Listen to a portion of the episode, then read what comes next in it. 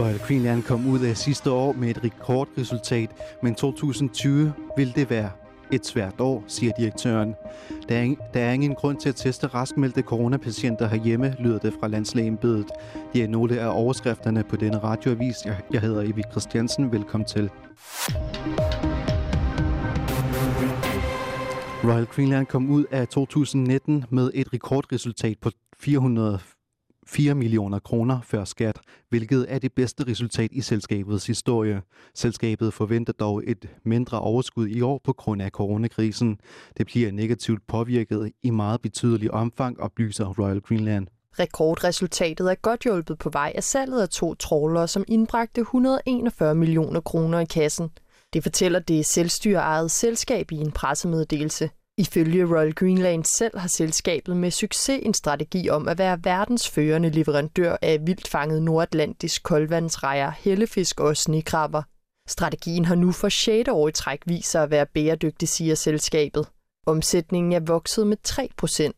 Økonomien har dog været noget udfordret i anden halvdel af 2019 på grund af udviklingen i priserne på kogte og pillede rejer. De udgør i dag størstedelen af omsætningen. Royal Greenland forventer dog et mindre overskud i år på grund af coronakrisen. Resultatet for 2020 forventes negativt påvirket i meget betydeligt omfang, skriver selskabet i pressemeddelelsen. Hvordan krisen kommer til at påvirke årets omsætning, er der naturligvis ingen, der ved endnu, lyder det. Anne Meisner orienteret. Men det vil være et hårdt år, siger direktøren for Royal Greenland, Michael Tinghus til KNR. Vi kommer til at have et håbløst dårligt resultat i 2020. Det kan jeg godt forsikre om allerede nu siger Michael Tinghus. Han tilføjer, at han vil stræbe efter, at fyringer af medarbejdere ikke kommer på tale. Direktøren forklarer, at virksomheder, det er blandt fiskevirksomheder, verdenen over kæmper for overlevelsen, og der vil være nogen, som bukker under. Men Royal Greenland er ikke blandt dem, der er i fare, siger Michael Tinghus. Og sidste års rekordresultat vil hjælpe koncernen med at komme over denne krise, tilføjer han. Selv når jeg kigger ud i 2020, som i øjeblikket virkelig ikke ser spor godt ud, så sidder jeg alligevel og tænker, at det ikke er et spørgsmål om virksomhedens overlevelse som sådan, men det er et spørgsmål om at sørge for, at når vi kommer igennem den her krise, at vi stadig er en af de stærkeste virksomheder inden for fiskeriet globalt. Siger altså Michael Tinghus. I weekenden kom det frem, at otte personer på Færøerne, der tidligere var erklæret raske, nu igen har virus i kroppen. Den færøske landslæge er dog meget sikker på, at de otte ikke er blevet smittet i en ny begyndende coronabølge, og der er ingen grund til at teste raskmeldte coronapatienter herhjemme, lyder det fra landslægeembedet. Det er ikke nødvendigt at teste de 11 raskmeldte borgere i landet, som har været smittet med covid-19.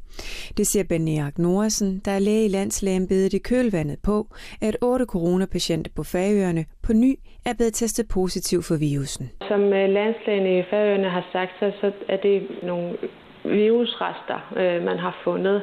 Det betyder ikke, at man er smittet på ny, eller at man stadigvæk kan smitte. Siger Beneak Norsen. Den færøske landslæge Lars Fodgård Møller har til P1 Morgen på DR givet udtryk for, at de otte personer formentlig bærer rundt på den samme virus, som gjorde dem syge til at begynde med. Ja, vi tror, at de bare ikke er blevet raske, at de fortsat har haft enten virus eller død virus i kroppen, som så har øh, slået ud på de her test. Sagde han til P1 Morgen. Grønland har i flere uger været fri for nye smittetilfælde, og Baneak Norsen mener ikke, at opblusningen af covid-19-virusen hos de otte færøske personer giver anledning til at teste de 11 grønlandske borgere, der har været smittet med covid-19. Nej, der er ingen grund til at teste igen, når man ikke mener, at øh, folk kan smitte igen. Altså, der er ikke nogen videnskabelig belæg for, at, øh, at dem, der er restmeldte øh, senere tidspunkt kan smitte igen. Det er der ikke øh, noget noget, der tyder på. Så derfor øh, er der ingen øh, grund til at øh, begynde at øh, teste dem igen. Sagde Benerak Norsen. Det var Arne Stahl, der stod for indslaget, og Christina Hyldal lagde stemme til. Der er en lille rokade i kommunalbestyrelsen i Kommunerafik som Masor. Rasmine Geisler fra Inuit Ataqatigiit træder permanent ud af kommunalbestyrelsen, og i stedet kommer Lone Rosengren Pedersen ind som permanent medlem.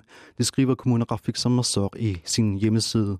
Til KNR forklarer Rasmine Geisler, at beslutningen om at forlade kommunalbestyrelsen blev truffet, efter hun fik tilbudt stillingen som sekretariatchef i Grønlands Børnerettighedsinstitution, MIO, fra 1. maj. Jeg har fået tilbudt en stilling, som jeg vil tage mig af 100%, siger Rasmine Geisler til KNR. Hendes afløser, Lone Rosengren Pedersen, sidder allerede nu i kommunalbestyrelsen som suppleant for Storm Ludvigsen. Juk Gunnarsen kommer derfor ind som ny suppleant for Storm Ludvigsen. Og så genetræder Laura Dan Naik i kommunalbestyrelsen 1. maj efter sin barselsovlov.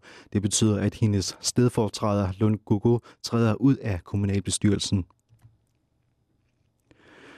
Det kan være svært for unge i de kanadiske arktiske egne at få tiden til at gå, nu da skolerne er lukket de fleste steder.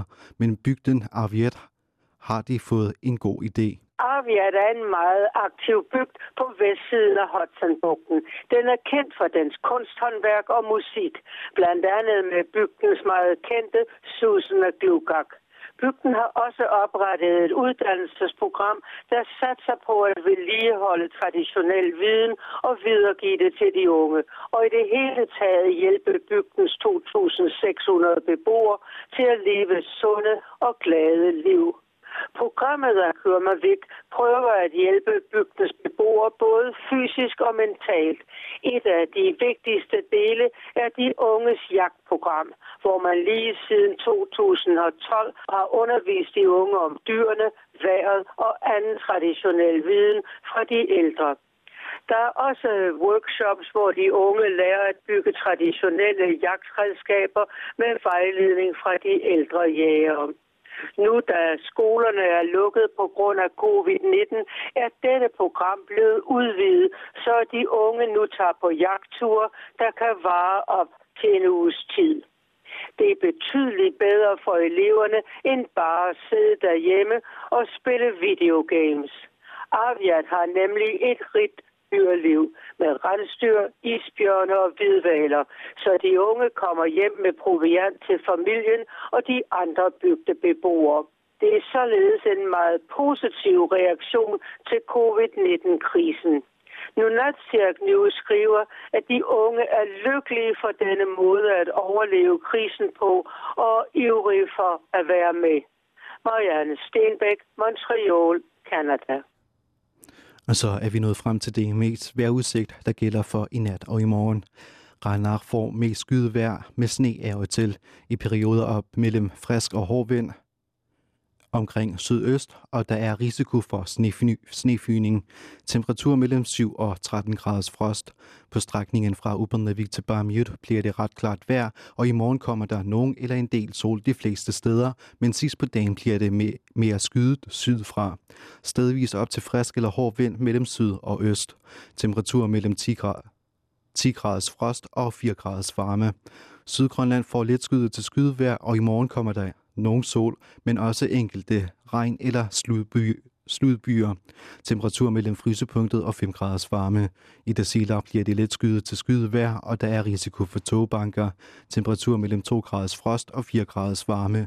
I midt ret klart vejr, og i morgen en del sol op mellem hård vind og hård kuling fra nord og nordøst med risiko for kraftige vindsyd der aftager i morgen formiddag og bliver svagt til jævn. Temperatur mellem 3 graders frost og 5 graders varme. Det var Radioavisen. God aften.